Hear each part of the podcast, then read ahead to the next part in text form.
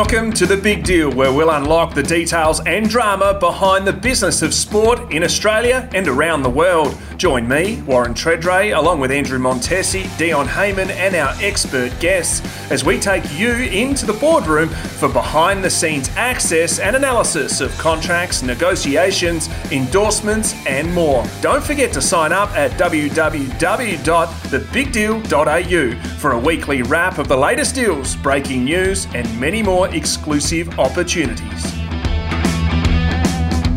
Welcome to another episode of The Big Deal. I'm Andrew Montesi, joined by AFL legend Warren Tredrea. G'day, Tredders. How you doing, Monty?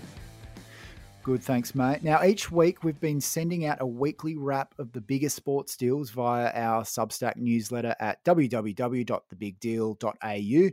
Now, we're going to start dropping it on the podcast, a nice little audio version. So this is our first crack at it. Look at us, Tredders. Look at us progress, eh? I know. Look at us guys. By popular demand. I think it's because you've blown up the numbers on the pod lately, Tredders. So now it's going to be good to talk through everything that's been happening in sports business over the last week or so. The first one, obviously the footy world's really been blown away by the success of the AFL's Gather Round held in SA. What's the update, mate? Well, Monty, this has been an overwhelming success, and you being a South Aussie and myself being a South Aussie knew that the South Australians will get behind it, very much like the Big Live event that's about to take off at Grange Golf Course this weekend with the world's best golfers coming in. But the South Australians have a history of getting behind big sporting events. We remember the Grand Prix many years ago, Tour Down Under started from nothings, now on the World Tour event for cycling, multiple events, festivals, all those sorts of things, Riders Week, there's all these things. So effectively, South Australians will rock up and support big events. They are loyal, they stick with their state, and it was absolutely no coincidence that it was an overwhelming success, even to a stage that the AFL via Gillon McLachlan and Peter Malinowski, the Premier of South Australia, have announced that Adelaide will to continue to host Gather Round until the end of the 2026. So originally they were always saying it was a one-year deal. Well, I told you many months ago on this, on our forums, that it was a two-year deal, but that's been torn up for a new three-year deal. So worth $86 million for the SA government. It cost them around $14 million to secure the rights. All nine games was sold out. And I think this is massive because, yes, some games were played at Nord Oval to 8,000 to 10,000 people. There's a game I called for 5AA between North Melbourne and Brisbane, which was out at Mount Barker. They got about 7,500 people. But people just rocked up. And I think this was absolutely phenomenal just because not only were you almost like Melbourne footy clubs, you know, you go to the MCG, a lot of Melbourne members or MCG members just go to watch a good game of footy, not necessarily their team. It was the first time we'd felt that in South Australia for quite some time. It was a real carnival atmosphere. They did it very, very well. And even if you listen to the Premier talking, he said, imagine what we're going to do with a decent lead-in. We had about 9 months lead-in on this one. I think we can do a lot better on off in the future if we're able to spend some time and plan ahead. The big bit here is all AFL clubs have been given an extra $750,000 as a result of participating in this, which is great news. Monty, yeah. What I can say is of the 750, 250 stays with the club into their coffers, 500,000 goes to their players, which is in the salary cap, which will be done on effectively a participation, a games payment split up that way. So the players get pretty well off, another $500,000 into their coffers. The new deal, which is I find really interesting here, is that as part of this Gather Round three-year extension through to 26, the AFL and the South Australian government will go dollar for dollar in upgrading all facilities in South Australia. When I say all facilities, it's change rooms for women, it's upgrading facilities at ovals, grandstands, anything that's needed. So it's a co-investment model. So, for example, there wasn't a game in the Barossa this year because the oval wasn't up to standard and the facilities weren't up to standard. Well, I'll guarantee you that there's going to be one there. Yeah, they'll also look at McLaren Vale, the Adelaide Hills and the Barossa Valley because they are big wine regions. They are a big selling point for the South Australia's tourism. And it makes absolute sense that they'll upgrade facilities, one, in those areas, but two, in other areas, maybe local sample clubs who haven't got the facilities that others have. Maybe a game will be played there. They'll be able to upgrade. Effectively, they're going to upgrade these facilities anyway, but it brings forward a lot of the investment. So I really love the fact that they're able to do that re-establish and reinvest in their local community footy, because the big level gets all the money and then it all drips down, as we know. If the big level can actually help fund the lower levels and support and upgrade infrastructure, that's a legacy that can last 10 and 20 and 30 years going down the track. So, and the key bit with all this too is whilst the dates haven't been locked in just yet, there's a fair bit of pressure back on the AFL from the South Australian government to say, lock it in for whatever round you want, whether it's round 5 again or round 6 or round 4 or whatever it is, it needs to be in the Victorian school holidays. And we need to know as soon as you can, so that people can start planning and booking ahead for their weekends. Because what we found is there were people that actually went to 9 games, which is unbelievable. You would have to have left some games a little bit early to get there, or missed a bit of the next one. But that's just the tribalism of AFL footy.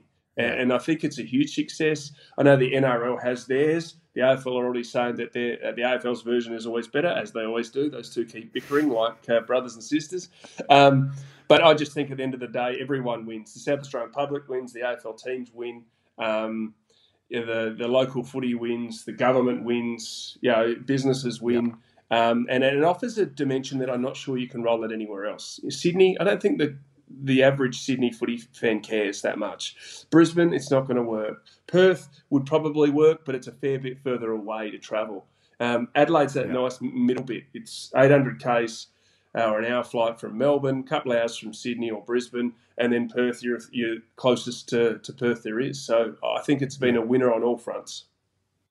The community benefit is massive. I mean, you mentioned that co-investment model. I mean, that's going to have a huge payoff. And even, you know, you talk about bringing the world-renowned wine regions into it. You know, you start getting that tour down under flavour where, you know, the whole community comes alive around the game. There's the parties, there's the festival, there's all of the benefit that you get at like a tour down under stage, you know. So the economic benefit and the community engagement is just going to be huge. Yeah, they're also talking the street parades. You know, even someone on radio, when I was working on radio last night, even suggested, hey, maybe go down to Glenelg, play a game at Glenelg, you close off Jetty Street and turn it into a festival. And there's all this different thinking that, as you say, has pretty much come from the Tour Down Under model of community and bringing people involved. And that model is a different model because there's no money really made from the Tour Down Under because you don't pay for admittance because it's all over the country. You just, over the state, you just drive around. But this can be the next best model. But there is obviously a payoff. And the ticket pricing was pretty cheap too. Now, I think at stage tickets were like $50, $30 to $50, and you got 2 games back to back. Yeah. It was amazing. Now, there was the Essendon-Melbourne game. Essendon got up and followed by Port Bulldogs that night at Adelaide Oval. So I think the model's very good, and I think it's from here to stay, and it's good that it's here for 3 more years. Absolutely. Now, a few other big talking points floating around in the AFL. And Tredrea, there's more news on the AFL's growing concussion problem. Yeah, there is. Gary Ablett Senior is officially suing the AFL, ex-Geelong and Hawthorn star, over concussions. He says it's caused him some brain damage. He's not able to work, he says, or afford his medical costs. And as we're aware, there's 2 massive class actions going too. This is all off the back of multiple people feeling like they've been injured in the workplace. Take that even further. The NFL, there was over $1 billion payout from a similar type of case. So the class actions, I think, are going to be successful. I can't see why they won't be if there's injury caused. And the way we when I say we, everyone in the AFL now deals with concussions, concussion rules, activations. None of that was in my time, let alone when Gary Ablett was playing before my time or years gone by. So I think it's an interesting time. I wondered whether this could bankrupt the league. Well, it's going to seriously hurt their insurers, and they'll be the ones on the hook for the money here. But just imagine a huge payout and the resulting bump in premiums that the AFL's then going to have to try and reinsure with, which might have to be in a situation where there might not be any takers from an insurance model. It might have to be a self-insured model. That's right. So I think that's the other issue for the AFL playing out down the track. But I think first and foremost, you've got to look after your players. It was a different culture back then. You know, you were seen as weak if you were fine. You know, I remember Gavin Brown getting KO'd in a 1990 grand final against Essendon, and then comes on and plays the last half of footy. Unbelievable. Like, you know, those days are well and truly behind us, which is great. I think we're a lot smarter with it all now. We understand, and we're still learning more and more by the day. But yeah, no one should be in a case of being incapacitated in their life because of what has happened in the game they've played. Was concussion ever an issue for you? I had a mild concussion once, but it was delayed. Hit my head on the turf at Subi and over in Perth. And I like the recovery from this one, Monty. They said sleep as much as you can. And I love sleep, so no one needs to encourage me to do that. There you go. Not sure if that's the best advice these days, but anyway. Now, AFL CEO Gillon McLachlan, we've talked about him a bit on the show. He was supposed to be out after Gather Round, but he's still hanging around. What's the deal? This is a rabble. I don't think anyone knows the deal. Kylie Watson-Wheeler, which is the Western Bulldogs president. She's a senior vice president, managing director of the Walt Disney Company in Australia and New Zealand. She's the one who's believed to have surged into contention for the CEO role. So the other key one, Monty, is AFL Chief Executive and General Manager of Footy Operations, Legal Integrity. That's Andrew Dillon. He's the Mr. All Parts.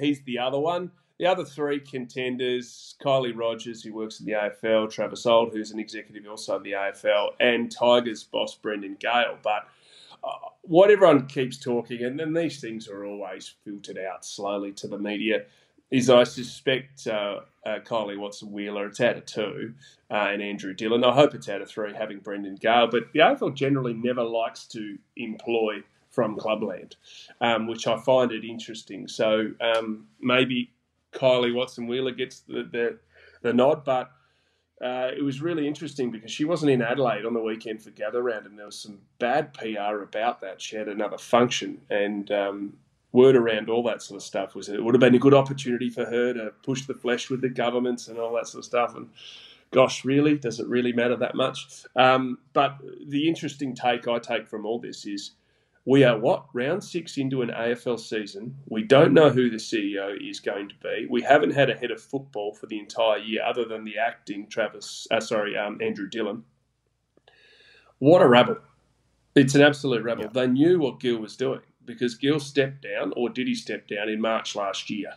So we've had over 12 months to go through this process. They'd come out of COVID. It's not like they're heading into COVID and they've been restricted by that. They only started interviewing about 6 weeks ago. I just think this has been grossly managed poorly, if that makes any sense at all. I just can't see how you can have no head of footy for an AFL season right now. And then you go, okay, cool, take a step back. If we need a new CEO, wouldn't he or she want his head of footy? Yeah, that's fine. So why are we in a case where we don't have a CEO? The only CEO succession I was ever involved in was at my club, Port Adelaide, at the end of 2004 season when we won the premiership, was Brian Cunningham, the long-standing CEO, was stepping down at, I think, September 30, and John James was appointed from October 1. But John James was there for multiple weeks beforehand. I think it would have been 4 or 5 weeks beforehand. So there was a genuine, maybe even longer, there was a genuine process of the handover. This just looks like they're making it up on the fly, and I think the clubs and fans deserve better than this.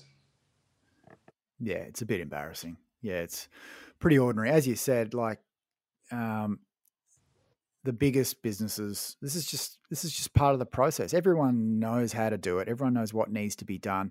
I get it. It's a high-profile role, but come on. The way this has been dragged out, it's just embarrassing. Now, moving on to cricket, Saudi Arabia is in talks with the ICC about launching the world's richest IPL tournament. Now, we've talked a lot about the sports washing and Saudi Arabia just getting more and more involved in world sport. I mean, this is another massive move from the Gulf states. Yeah, it is massive. And this is where the Saudis are reportedly, as you mentioned, investigating the possibility of launching what's likely to be the world's most lucrative T20 tournament. Well, we talked about the IPL, Now you put the Saudis involved with it. After the chairman of their cricket board, a Saudi prince, has declared his intention to make a global cricketing destination. Well, this has been reported in both the Melbourne Age and Sydney Morning Herald. Well, discussions have actually taken place between the Saudi government reps and the owners of the IPL, including the possibility of Indian players who've so far been banned from participating in overseas T20 tournaments, which they're being allowed to participate in. Well, last October, the International Cricket Council agreed a global partnership with Saudi Aramco, which is the nation's petrol company, and it includes involvement in the World Test Championship, which will be between India and Australia at the Oval in June, and the ODI World Cup in the autumn. So in February, the Saudi tourism has joined with Aramco among the IPL's key sponsors. Meanwhile, the IPL is preparing to load up on contracts even more, luring players away from their countries. And I think this is a real challenge, because if you sit back and look at this, Monty, you go, well, everyone knows what the big play is here from the big teams. It's very much like a Melbourne City / Manchester City, New York City setup, where Manchester City's parent company has a heap of players. They then ship them around the world and play in all different leagues. You know, we've seen David Villa, who came and played with Melbourne City for a while, absolute superstar at Barcelona in Spain, I think won a World Cup. I think what we're going to be finding is, say, for example, the Dave Warner of the world might play for a IPL team, and then, you know, there's word around that some of these guys might get $7.5 million US a year just to play permanent T20 cricket. So, and if you fall out of love of Test cricket, which is still seen as the best, right, to represent your country. But if you're like a Dave Warner who's on the verge of not playing Test cricket anymore, and someone comes to you with $7.5 million, or Steve Smith, or Virat Kohli. Yeah, but even if you love Test cricket, it's enough cash to go, you know what, maybe I can love it a little less. Yeah, and then all you do is you might be competing in 6, maybe maximum 8 six-week tournaments, and you get your money. You know, and if you're a fast bowler, you're bowling 3 or 4 overs a game. Not many. So your workload's not huge. So you're able to probably stay in the game for longer. And you might, for example, and the Big Bash isn't included in this, but who's to say it doesn't get re-regulated and all of a sudden foreign ownership can come in? So the Kolkata Knight Riders who are in the IPL might become the Adelaide Knight Riders instead of the Adelaide Strikers. And then it might be the... Islamabad Knight Riders, or the Surrey Knight Riders in England. So I think what we'll be seeing very soon is you'll have a worldwide league where it'll effectively be country hopping, continent hopping, playing, and you're almost like the live golfers. You know, you're representing your team in various tournaments all over the world. Hmm. Yeah, it's interesting. I mean, as a cricket fan, I'm sad because I love my Test cricket, but man, like, you can't blame the players for pursuing it. But you know, as Cricket Australia, you've also got to be pretty concerned. To be honest. You have to be. And we chatted with Greg Chappell on this podcast probably about 6 months ago now, and he revealed that his first Test match payment per Test was getting $200 Aussie per Test. And that's when they had to work, and it wasn't paying them enough. And then I think World Series cricket came in, and he earned about $70,000 or $80,000. Like, it just shows you how the organisations have taken the piss for years. And, you know, Cricket Australia, they get a pretty good model, but the difference between the haves and have-nots in Test cricket is amazing. It's no coincidence Australia and India are at the top, and England are not far behind generally, because they're the ones that spend the most money. They're the ones that got the resources. When I grew up as a kid, and I'm a bit older than you, Monty, I used to go to Adelaide Oval to watch a Test when the West Indies were playing. Like, the West Indies dominated everything.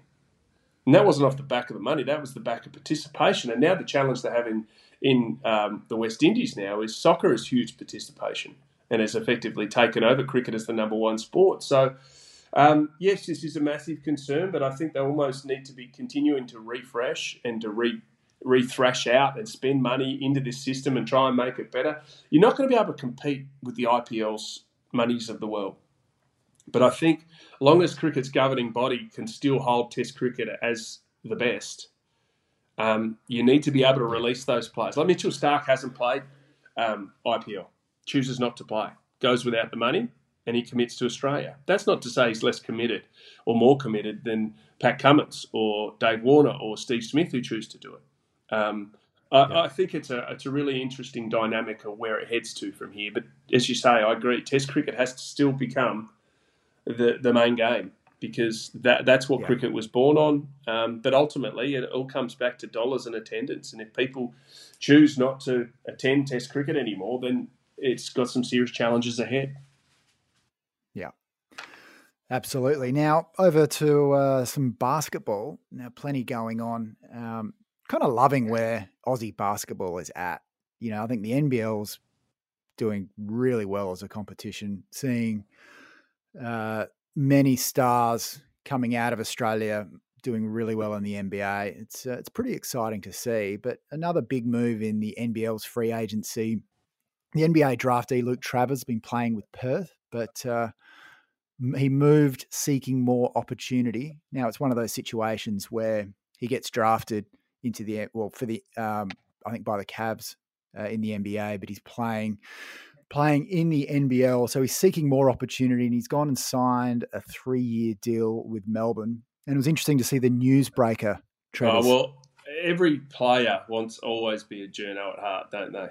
And you talk about someone who helped get his start in the NBL with the Adelaide 36ers. It was a guy called Josh Giddey, and now this young guy's doing okay over there in the NBA. But he tweeted out, breaking, Luke Travers has inked a 3-year deal with Melbourne United, sources tell me, with a big smiley face. So what way to get traction, if we look at his Twitter followers, you think about any press release that the NBL could put out or the AFL could put out, well, I think this has probably got a far greater reach. And you look at it and go, this guy has got 103,000 followers. So that's a nice little Josh Giddey tweet, considering that's going to go to 103,000 inboxes with that information. So I find this interesting. Oh, yeah. I love the fact that, you know, if the guy's still picked up by an NBA club and comes back to get some game time and to develop, it's no different to what the major leagues have been doing with the local baseball here for years too. You know, been able to refresh these guys and giving them opportunity.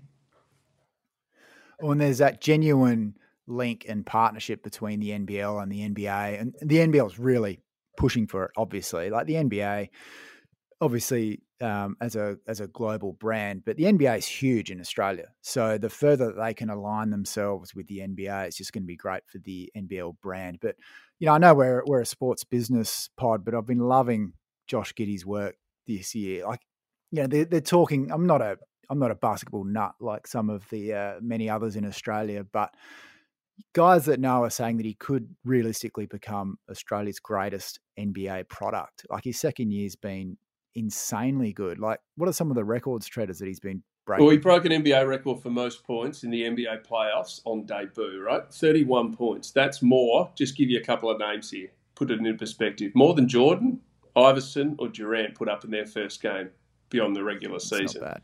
He's also surpassed a bloke called Magic Johnson, who used to play for the Lakers. Second most triple-doubles by a player before turning 21. And that record is held by Maverick star Luka Doncic with 21. So he's doing all right. And the beauty is, unlike Ben Simmons, for various reasons, this guy has committed to playing for the Boomers in the World Cup later this year. So I know, as you said, we're a sports business podcast, but fast forward to when his rookie deal runs out. He'll get the rookie max extension.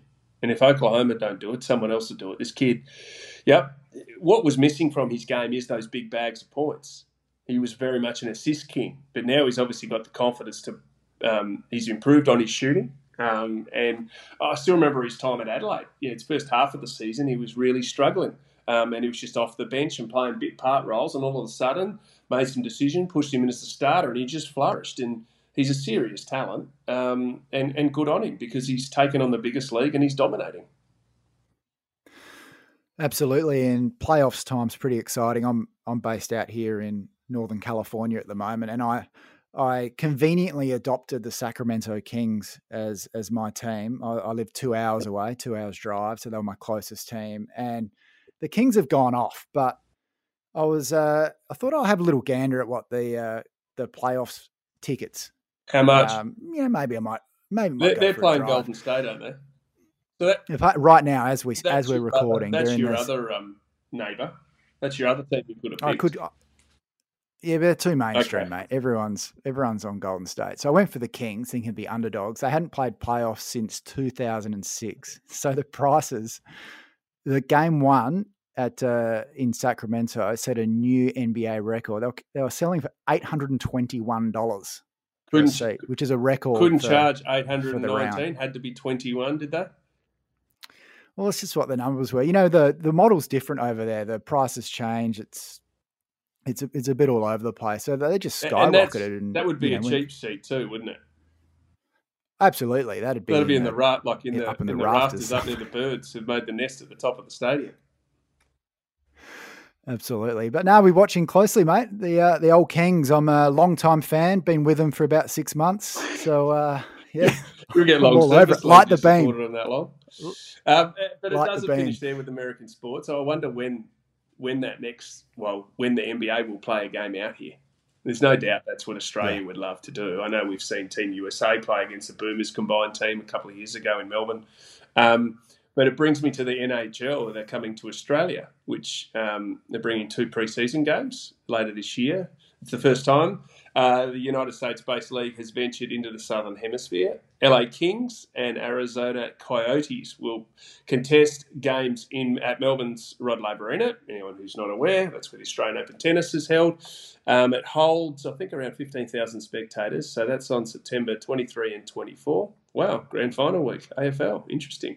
So it's the 2023. It'll still sell out. No, there's no doubt about that. 2023 NHL Global Series. So both games commence at 2 o'clock, and as you said, they're expected to sell out. And tickets, pretty affordable, I would have thought. $80 or $79 for children and $99 for adults. So Ticketek from April 17. So they're up and going right now. Absolutely. That'll be great. I mean, we love our US sports. So, you know, any of those games come down under and the fans come out of the woodwork. Now, Tredders, we've been talking a lot about gambling in professional sport as well, and just kind of the role that the gambling companies play.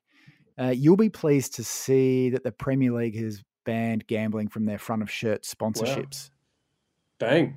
They've called it out. And a lot of those lower tier clubs, as we said, are sponsored by gambling or money-based industries. So, that's an interesting one, isn't it? Yeah, they're going to take a fair hit. So they're looking at an income cut of like around £5 million per season, maybe even more, maybe even double. So what's that, $10 million? Obviously, Aussie, these things will play. Roundabout. Yeah, so, but just kind of reading into it a bit, they're saying some of the experts in the sponsorship space are kind of expecting the other assets that will be made, that still will be available to gambling companies, are going to get cranked up. But the market will shift, so it's going to be interesting, and surely the gambling companies are going to start to see that the writing is on the wall, like particularly when the major leagues kind of take a stance like this. The ripple effect through global sport's going to be interesting. Call me the cynic here, but when it just says front of shirt sponsorship, it doesn't rule out back of shirt sponsorship, and it doesn't rule out sleeves or collars. Oh, exactly. So as you say, they're probably saying, well, yeah, we might lose X amount on the front, but we'll make triple the amount on the shoulder or the back. Is that fair? Or is... Yeah. Well, bit by bit, you know, they have to, you know, their sport is very dependent on gambling cash. So I think they just gradually have to drip feed themselves through other sources and ease themselves off the teat, as it were. The gambling teat. It's honestly a bit like that. True. I mean, we laugh, but it's actually pretty sad. Well, if you look at just from a sheer dollars and cents point of view, if you're pretty much in the finance or in marketing in that club, you're like, wow, where do we get this money from? How do we support it? Because let's face it, those Premier League clubs or Championship clubs, it's an arms race. You know, it's no coincidence that the top clubs are the ones that spend almost the most. You know what I mean? And they're owned by billionaires who don't necessarily need to balance the books. And that's always been a challenge. I can't remember a team that's, probably Leicester City was the last team that won the Premier League who weren't seen as a big spender. They were sort of new to the league. And now they face almost in the relegation zone. So that's where it can turn relatively quickly. And while we're still on soccer, Sam Kerr is set to play in front of a record FA Cup crowd. So Aussie superstar Sam has sent Chelsea into the Women's FA Cup final, which she'll take on Man United on May 14. It's expected to smash all attendance records for women's. More than 50,000 tickets to Wembley Stadium have already been sold. By the end of March, and it's only the neutral tickets. Both clubs have 8,000 each to sell, and if they exceed 61,000, that's the record number, it'll for any domestic women's soccer match in history. So Wembley holds 90. Who knows how many people they can fit in? And these games are amazing. And I've heard opposition countries players talk about Kerr's star factor. They said there's stuff that she can do that no one can do, and don't worry, if I was in the UK at that time, I'd be going along and having a look. Absolutely. Now, some quick updates on some sales. Man United, we've been covering that a bit in the wrap, the potential sale. I think the Glates has wanted US $7.4 billion, just a small amount. It's at 11 million Aussie, 11 billion Aussie. Yeah, sorry, get the B in there. But it doesn't look like it's they're going to be able to get the number. It sounds like they've almost been kicking the tyres a little bit because UK billionaire Jim Ratcliffe, who's effectively part owner of Mercedes, I think he also owns another soccer club off the top of my head. I can't remember now. Nice, might even be Nice Soccer Club. But he's a Man U fan from years gone by. Also, Qatar Sheikh, who's interested in buying. They put bids in for a reported just over $6.2 billion, but they wanted 7.4. Well, it's not like it's $6.50 versus $7.50. There's a big gap between the evaluation. So it almost just says to me that this is sort of a tire-kicking exercise to see what it's worth now and what people are willing to sell and where they're going to go from go towards the future. And obviously that's the Glazier family who own Manchester United. And no doubt they've never been not super popular with the Man United fans. So I think this will probably make them more annoyed with their owners.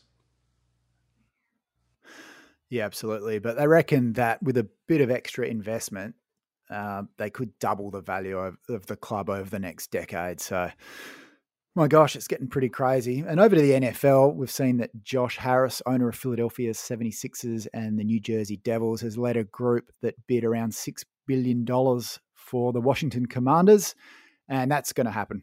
So a final agreement between Harris and the Commanders owner, Dan Snyder, is expected soon. Now, this is probably the biggest story of our wrap to close it out. Justice for Dinger. That's the headline. Where'd you get this from? Justice for Dinger. There's a mascot for the Colorado Rockies on Monday got taken out by a fan. Oh, you beauty. Now, what, like dead back in my early, taken out by a fan. Now, I empathize with Dinger because, I was, when I was working at the Crows, my first job, I had to get in the mascot suit. You would have hated people like me. And I remember. Our marketing assistant and media assistant's got the short straw on family days to do the same thing, but in Thunder Power. And at the end of the clinics, I'd say to the kids, you get a free pie and a Coke if you can deck him. They were getting the free pie and Coke anyway. But God, I would have hated you. They used to come up and kick my shins, and I'd be like yelling through the beak of the crow, "Hey, don't touch me! Get off me!" You can't tell them where to go too because they're young kids. Exactly. So this poor mascot got taken out, and 24,000 people were in attendance at this game. Apparently, didn't see the bloke that did it. So the cops put up a $2,000 reward, and this 45-year-old male has come forward and said, "Yeah, I did it." Now I just loved I was reading the report. As Dinger, a purple triceratops, performed a dance routine, the suspect climbed on top of the bullpen, looked at Dinger, and then moved to tackle the mascot, knocking him off his feet. Dinger seemed to get the best of the encounter by standing up quickly and continued to dance. Like, what a hero.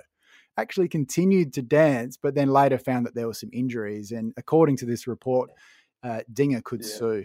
Sounds like a compo to me. We'll make sure we'll workers' comp, here we come. Yeah, absolutely. We'll keep our listeners updated on that one, because that's a ever-moving story. So, all right.